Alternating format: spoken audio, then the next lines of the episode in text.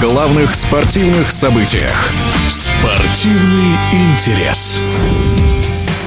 Допинг-пробы будут сдавать участники матча за звание чемпиона мира по шахматам. Об этом заявил президент ФИДЕ Аркадий Дворкович. Допинг в других видах спорта – дело понятное. Он усиливает физическую активность и выносливость. А как это все обстоит в шахматах? За комментарием мы обратились к международному гроссмейстеру Эльмире Мирзоевой. Проведение допинг-тестов для шахматистов регулярно. Конечно, оно не настолько часто проводится, как, допустим, для олимпийских видов спорта, но оно регулярно, необходимо. И, насколько я помню, у Международной федерации шахмат есть соглашение с ВАДА, по которому есть список препаратов, на которые постоянно проверяют шахматистов на всех крупных турнирах. Случаи применения допинга в шахматах, мне доподлинно неизвестны. На самом деле допинг в шахматах существует, но это мое мнение. В каком смысле? То есть есть определенные вещества и определенные препараты, которые способны улучшать работу мозга, и речь сейчас не идет о шоколаде. Я не помню название, но я помню, что эти вещества существуют, и смысл в том, что именно поэтому Международная федерация заключила соглашение с ВАДА о том, что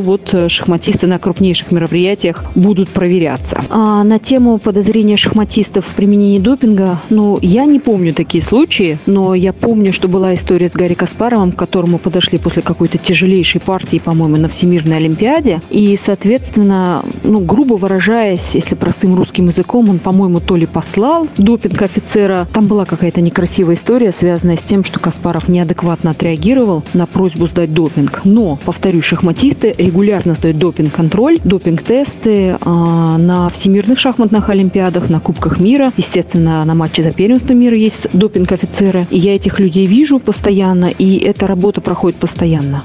В эфире спортивного радиодвижения была международный гроссмейстер Эльмира Мирзоева. Напомню, в матче за мировую шахматную корону встретятся россиянин Ян Непомнящий и китаец Дин Лижэнь.